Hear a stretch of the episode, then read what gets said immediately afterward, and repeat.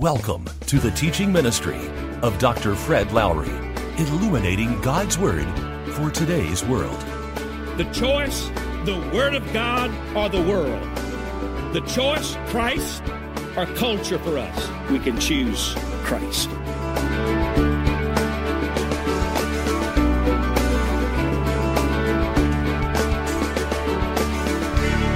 Now lay me down to sleep. I pray the Lord my soul to keep. If I should die before I wake, feed Jake. He's been a good dog, my best friend. Stayed with me to the end. If I should die before I wake, please feed Jake. Country music, there's something about it that just tells it like it is. The girls left the, my radio on country station, so I've just left it there for a week or so. I can't believe all the stuff that I hear in country music. A lot of it will depress you. Don't listen too much of it because you can't stand the pressure. But you can understand what, uh, what they're saying and you get the meaning. Uh, she jerked out my heart and stomped that sucker flat. You can understand that, can't you? I was listening to a song by the Judds and uh, I just heard it a couple of times. I'm not sure I got all of it, but it, it seemed to be saying 101 reasons why I ought to leave you, but then 102 reasons why I should stay. And that's a pretty good picture of where most uh, marriages are. But then I heard a song with, with, something about men. I don't know the title of it. But uh, they buy you dinner, open your door. Other than that, what are they good for? Men. They want a girl just like the girl that dear old dad married. That makes me so mad talking about men. Well, you can't beat them up because they're bigger than you are. You can't live with them and you can't just shoot them. Men. We're talking about men. Well, somebody said if men are God's gifts to women, God must believe in gag gifts.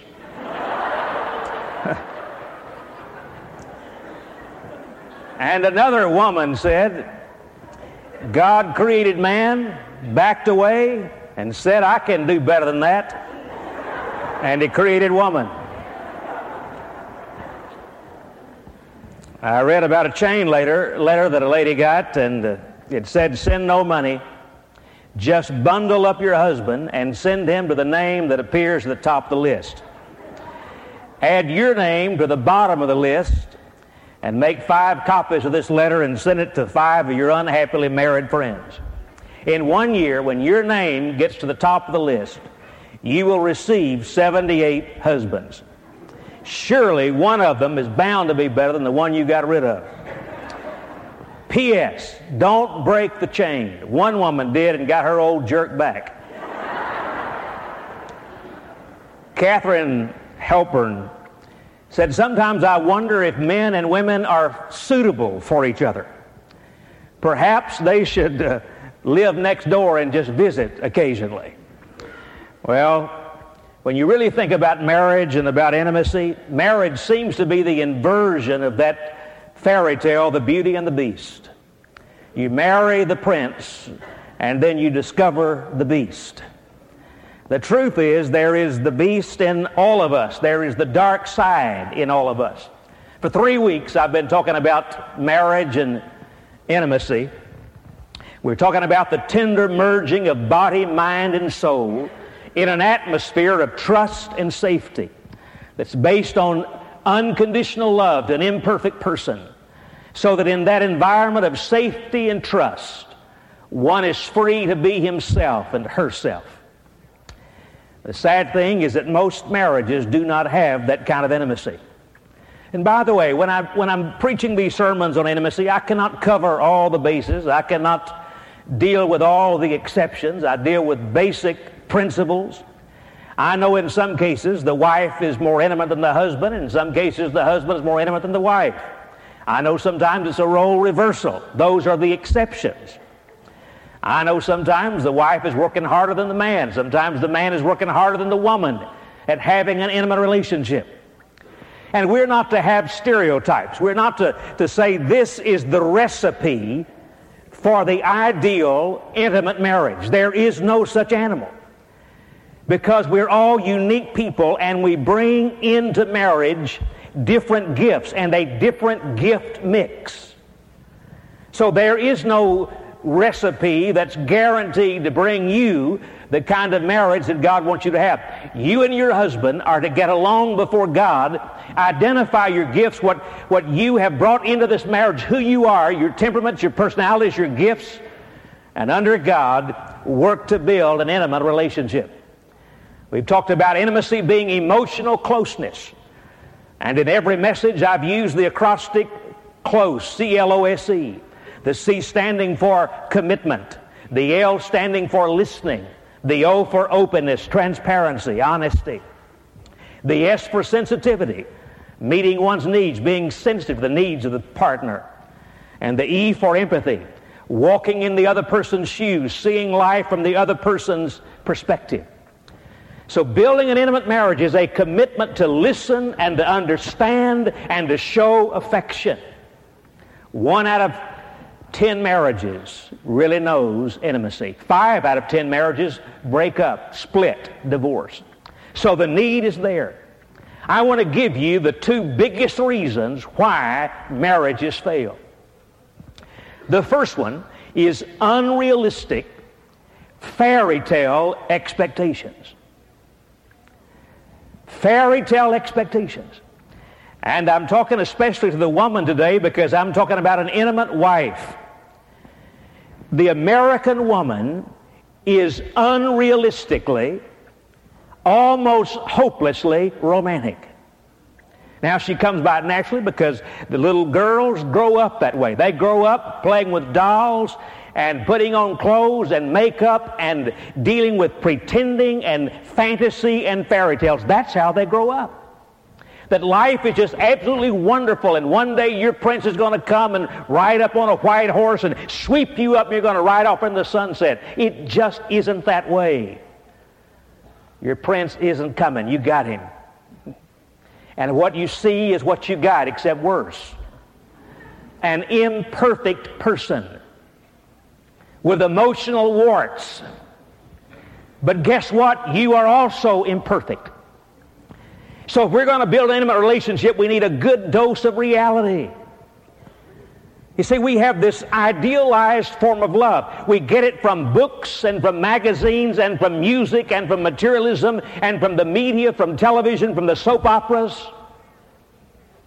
And when you compare what you have with what you see on television, you see that what you see on television comes with makeup and a multi-million dollar budget and 20 retakes of every one of those scenes. That's not reality. I've been on the set of some of this stuff in Hollywood and places like that in Florida, and uh, just to see all that, you know, it's a setup. The whole thing is a setup. It's not real. It's make believe. And somehow women get in their minds that that's real. There's this idealized form of love, and they keep searching. They call it soul hunger. That you're going to find that person who is going to sweep you off your feet and meet all those needs in your life. Listen to me, listen carefully. No one can meet all those needs in your life. There is not a man alive that can meet all the needs in your life. You've just got to understand that romance is something that is up and down, it ebbs and flows. It is not, there's no such thing as passion that stays consistent. Passion comes as a result of working and building an intimate relationship. That's the reward. But if we expect that to be the thing that just happens because two people have come together and want it, we'll be sadly disappointed. And the trap is that, that the woman who doesn't get this idealized kind of love, she is willing to go look for it. And she'll reach a point where she is willing to forsake her family, to give up her family and sacrifice them in order that she can find that idealized kind of love. Chasing rainbows, chasing chill bumps. Now listen to me, ladies. Don't get mad at me, just listen to me. If some of you would spend as much time working on your marriage, working on your relationship, working on you and strengthening that relationship, as you do on dreaming of what you would like to have, you would have a better marriage. So let's be realistic. Let's do away with the fantasy. Let's work on what is there, your situation, and let's make it something wonderful. And that promise is available to every one of us who know Jesus Christ. The second big problem in marriage that causes marriage failure is mutual misunderstanding. A failure to understand and appreciate the differences. You see, the basis of conflict is that I am me and you are you. And so there is conflict. And somehow we, we want to make the other person like we are. And if you work and work to make that other person like yourself, when you get part of that accomplished, you'll not like it at all. Because that's what you think you want, but you don't really want that. It's the uniqueness, it's the, the difference that adds the dynamic to this thing called marriage. Remember in the passage over in Genesis chapter 2, we talked about God's plan for intimacy that we leave and we cleave, we stick to one another in commitment, and then we become one flesh, that intimacy, and there is no shame, there's transparency. And you remember how God saw that it was not good for man to be alone, so he brought, he was to bring a helper for Adam, and then he paraded all these animals in front of Adam. And then after he paraded all the animals and Adam had named the animals, then God provided a wife. And when Adam saw Eve, his response was, in the Hebrew, a transliteration, wow. She is different from me. I like what I see. Wow. Now, had she been like Adam, his response would have been yuck. Because he didn't want somebody like him. He wanted somebody different. And so God gave him Eve. And by the way, God did not create Adam and Steve. It was Adam and Eve. And they were different, and they have always been different, and they always will be different. Listen to me. We have always been equal, and we will always be equal. We have never been identical, and we never will be identical. But the difference is not our disadvantage, it's our dynamic. It's not to be our competition, it's to be our completion. We're not identical, but we are equal.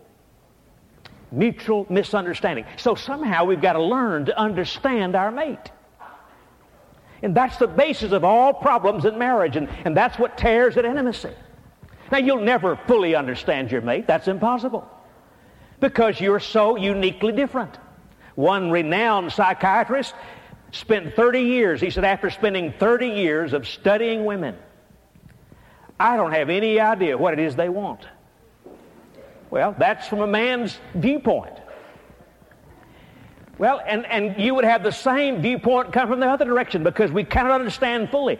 But in order to correct the misunderstandings, we need to understand some things. One is creation. By creation, God made us uniquely different. The second thing is a chemical bath. Now, you may not be aware, but that medical research has concluded that between the 18th and 26th week, that something happens that forever separates the sexes.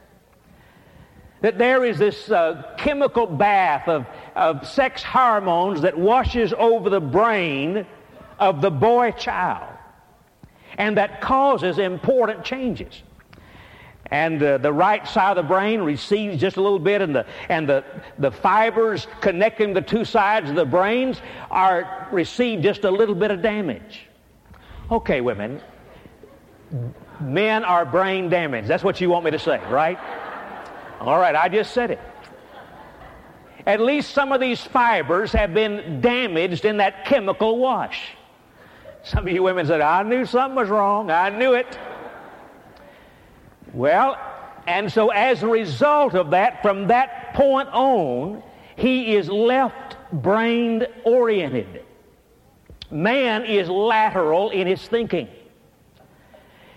And he, he favors that left brain, which is the, the factual and the aggressive and the logical. On the other side, women are bilateral. In other words, they access both sides of the brain at the same time, simultaneously. They can switch from one side of the brain to the other. They favor the right side of the brain, which is nurturing and caring and loving and affectionate. It doesn't really seem fair, but it, it's almost like God has given women a built-in marriage manual. I mean, they just automatically, those things that create intimacy and, and help a marriage, the tenderness and the love and the nurturing and the caring, uh, that comes easily for a woman because that's the side that she favors. Now, the man can switch from side to side, but it's much more slowly, and there's a little difficulty involved. He basically stays with that one side, that logic and that aggressiveness, where the woman uh, favors the side that deals with emotions and nurturing and caring. So, we're very different in how we process things, in how we think about things, in how we express things, in how we feel about things. Totally, totally different. Now, the third thing is the caricature of the American male. The creation, the chemical wash, and the caricature of the American male.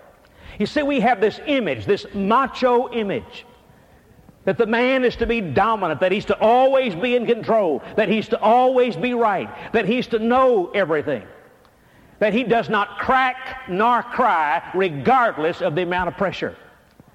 Real men don't cry.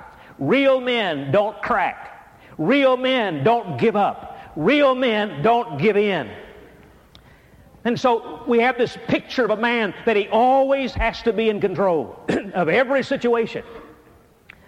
He has to always be in control of the family and of the events and of the money and of the woman. We get that from in the, the media with John Wayne and Clint Eastwood and, and Stallone. And, and they're simply carrying on this, this tradition of thousands of years that that the man is the hunter, he's the fighter, he's the conqueror, he's the loner. He fights lions, he leaps tall buildings, he can do whatever has to be done. Now that is that's a false image. Excuse me, but that's the role model that the boy experiences all his life. And it goes back thousands of years. That men are taught that they are to respond and react in certain ways. So why do, why do men travel differently? You ever had any arguments in the car? Have you ever gotten upset with a husband because he's driving and he won't saying, what's wrong with you? Why won't you talk? Why aren't we having fun? We, and then you try to make him have fun. Well, the man is focused. Remember, he uses one side of the brain. He does one thing at a time. And so he is focused on a destination. And he has got to perform. He's got to conquer. He is headed toward the destination. And he's focused on driving. He doesn't want to talk to you because he, he does one thing at a time. It's not that he doesn't love you. It's not that he's mad at you. It's that he's focused. Same way about stopping for the bathroom. He is not against going to the bathroom. He is not trying to burst your bladder. He is simply conquering 500 miles. He's got to make 500 miles because that's the man. He is driving for that destination. And he doesn't understand the problems that he puts on the rest of the group. Why do men hate to be wrong? It's because of self-esteem being tied to accomplishment. To be wrong implies a failure. And he doesn't handle failure very well because when he fails, he identifies it with his worth and he says, I'm bad. I've let my family down. I've failed. Because you see, he thinks he must know all the answers. And he must not crack. He must not fold. He must not fail. And so when he's made to be wrong, he feels like a failure. So he refuses to be wrong. Why do men hate to see women cry? Well, because men feel responsible for fixing things. You see, the thing, how we offend each other is the man wants to fix the woman, and the woman wants to improve the man, and both are offended. But the man, because of the way he thinks and the way he processes information and, the, and this, his role, his image, then he must fix whatever's wrong. He is solution oriented.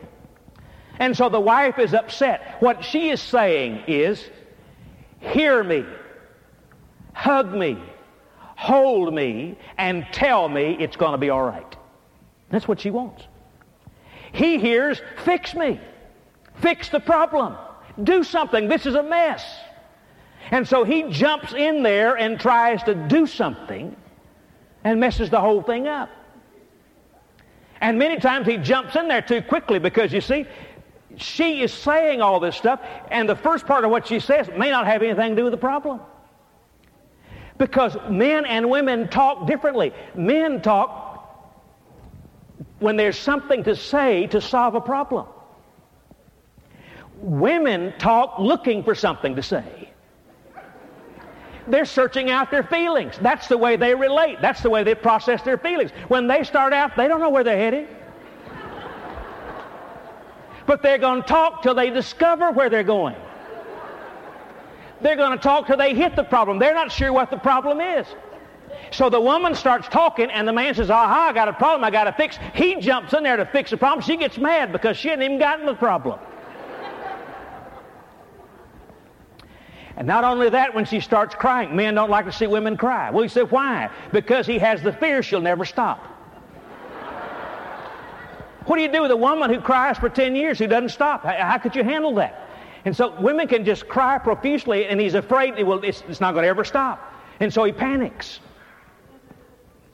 See, men just have trouble when women get upset because of that desire to do something about it.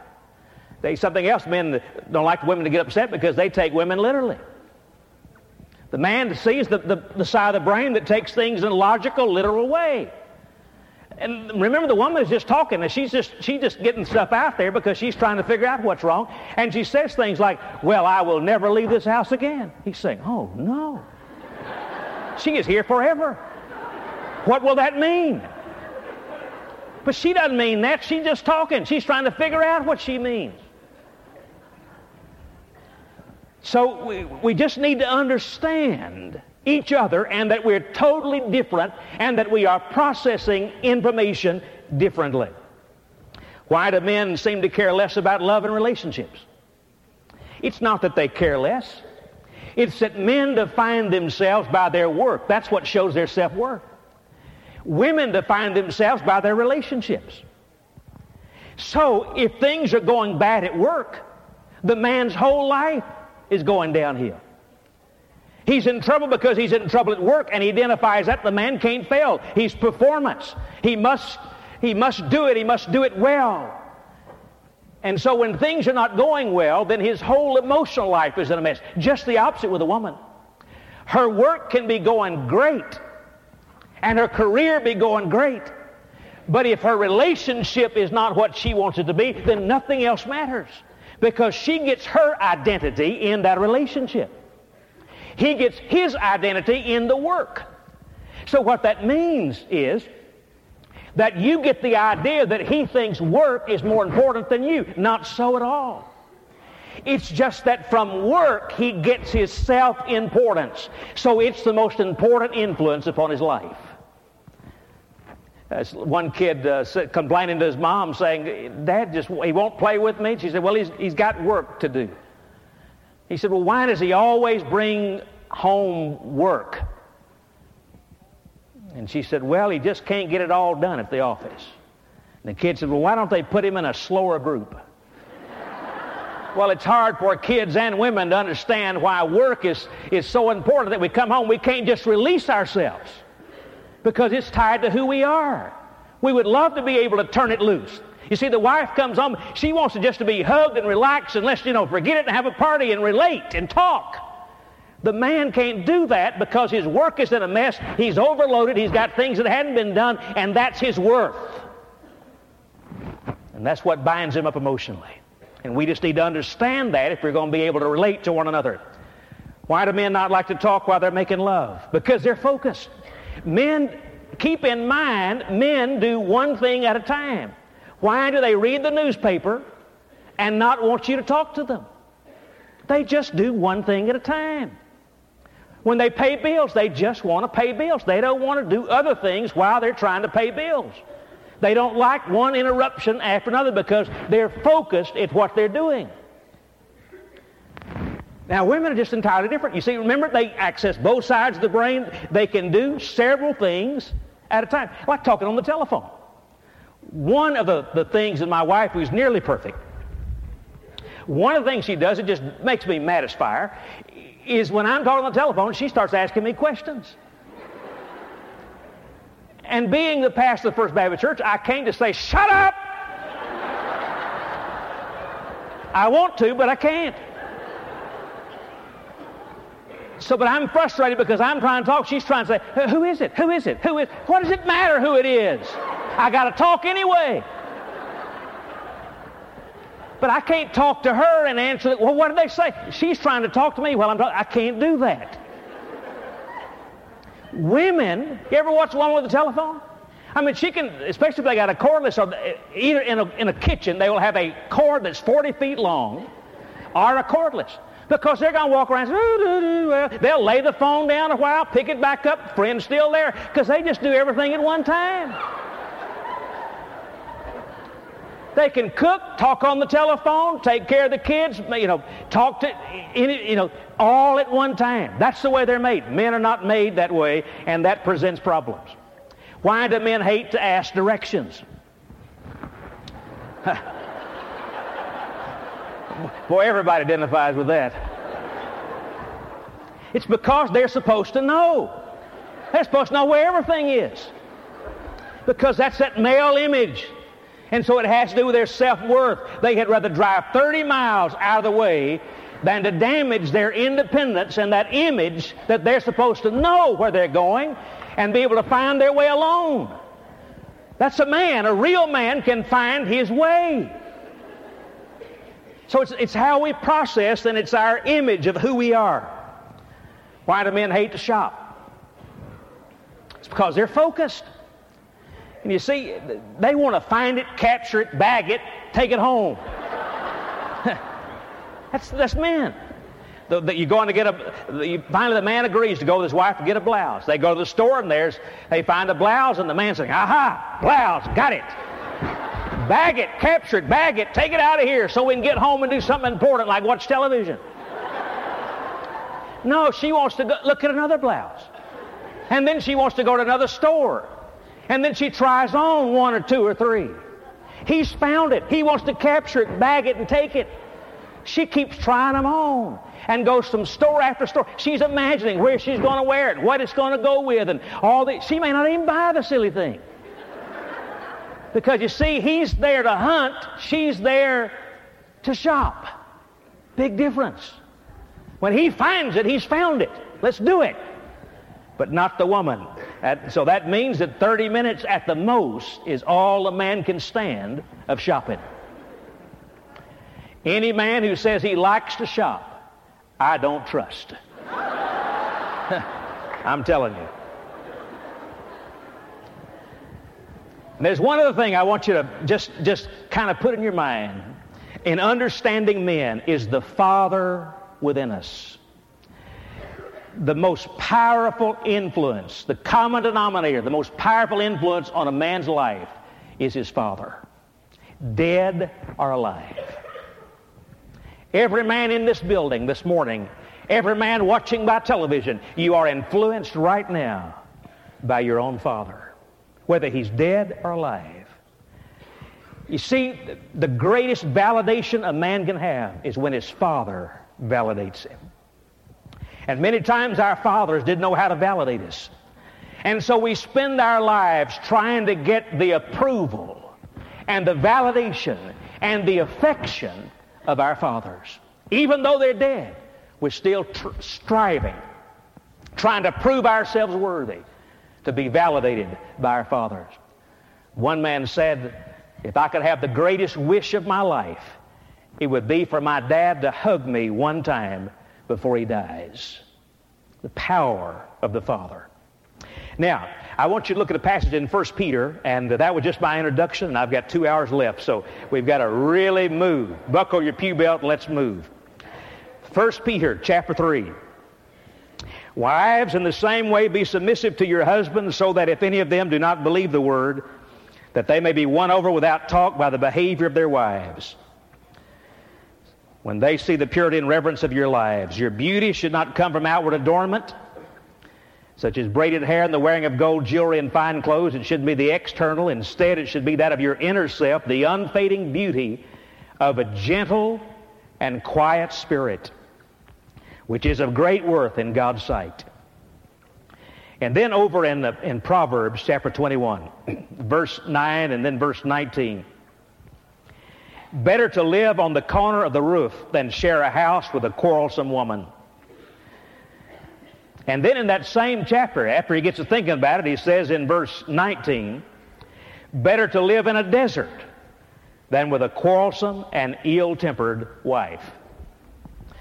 Now, I wish we had time to go into the biblical passages that, that went in 1 Peter and then over in Ephesians and in Colossians, where it talks about the wife is to have a quiet and gentle spirit that she is to be the, the loving mate and to fulfill her role and responsibilities as God has laid it out in His Word. But I want to just, just mention three things. We're talking about the intimate wife. Number one, stand alone. It's important to understand that you can't make a happy marriage. You can only make a happy you marriages are as happy as the people are happy in those marriages. You cannot make a man happy. A man cannot make a wife happy. You are responsible for your own happiness. You hold the key. Listen very carefully. The bottom line, essential key to intimacy is liking and loving your own self. My friend, until you like and love yourself, you will never be able to really like and love another person consistently. It begins with you. And the way that you learn to love yourself is by having an experience with God where you receive His unconditional love. See, one of the traps women fall into is they're always putting off happiness. As the lady who was recently in our church talked about glass slipper theology the Cinderella syndrome, where I can't be happy now, but one day, when I get married, when I get kids, when I lose 20 pounds, when I get rid of the kids, someday I can't be happy now, but someday I'll be happy. My friend, listen, the only way you can ever be happy is to recognize that you can be happy regardless of the circumstances. You see, it's not what happens to us, it's how we respond to what happens to us. Happiness is a choice. Your husband cannot make you unhappy. Not having a husband cannot make you unhappy. You choose to be unhappy. And so the way we get happiness is accept God's gift of forgiveness and in that relationship by receiving Jesus Christ into our hearts and lives, allowing Him to forgive us of all of our sins to know that we're reconciled to God and we have that intimacy with God, that we are loved with a tough love, totally accepted, unconditionally loved, fully forgiven, fully pleasing, that gives us that security on which to build a relationship with somebody else. The first step is to find personal happiness to understand that a barefoot Cinderella can be happy, that a person in your marriage can be happy. With your situation, your circumstances can know happiness. For you see, no man can make you happy, and no man can meet all your needs. You, are, you have an identity. You have a self that you have to learn to love. And when that is secure and settled, then you can build on that relationship. One of the problems is that, that women are trying to be happy and they're trying to force men to do the things that will make them happy, and it never works because a man can't make a woman happy. And the more pressure you put on him, the more be- frustrated he becomes until he reaches a point where he gives up and becomes passive, and the marriage is in trouble. So stand alone. Find your personal happiness, beginning with your relationship with God through Jesus Christ, and dealing with your past, letting go of it, moving on with your life. And then with forgiveness is faith. I can do all things through Christ who gives me strength. I can cope. I can make it. It's not hypocrisy to act like you want to feel. As somebody said, fake it till you make it. Now, there's something about a positive mental attitude. I can make it with God's help. And then facts, forgiveness, faith, and facts, accepting things as they are. Not living in a fantasy world. Not postponing your happiness to one magical day. Not waiting on your prince to come jerk you up and carry you off on a white horse. But facing reality and saying, in this reality, I'm going to find personal happiness. The good news is that you can be happy regardless of the circumstances. Second thing is stand by your man. First thing, stand alone. Second thing, stand by your man. That involves commitment. Close all the exits. I'm going to stick with this. Love is a decision. It's a choice. You say, well, the, thing that I hear that bothers me more than anything else, well, I, I don't think I love him anymore. The feelings are gone. Friend, you don't base marriage on feelings, you base it on commitment. Love is not a feeling, it's a decision, it's a choice. And just in a matter of weeks, you can change your entire attitude toward your mate just by changing your thinking pattern. Choose to love. All of us are incompatible.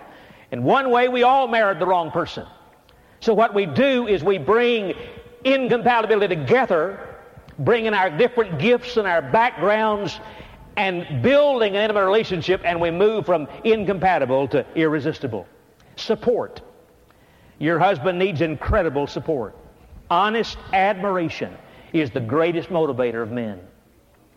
Every man wants to feel that he's appreciated and loved by the one that he loves, by his family.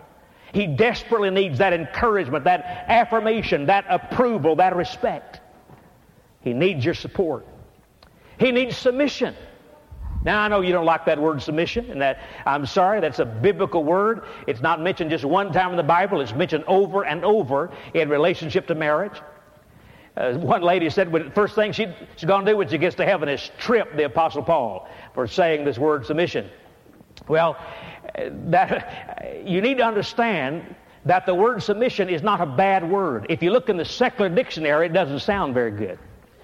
But if you look at it from the biblical standpoint, what the word really means, it's not a bad word at all. Hupotasso, it, it means to voluntarily complete. It's a voluntary thing. It's not something you're forced to do. It's to voluntarily complete. It's to blend as to make a whole. It's your part of the leadership team. It's your part of completion. It's your part of God's divine design.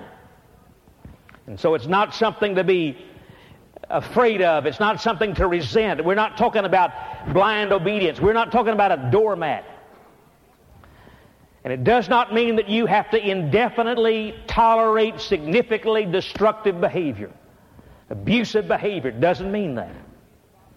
It means that you voluntarily fulfill your role to complete and to blend to make that whole unit, that one flesh that God designed for your marriage. We hope you were blessed by our program today. If you would like a copy of today's program, go to www.fredlowery.com where you can find this program and other Christian resources by Dr. Fred Lowery.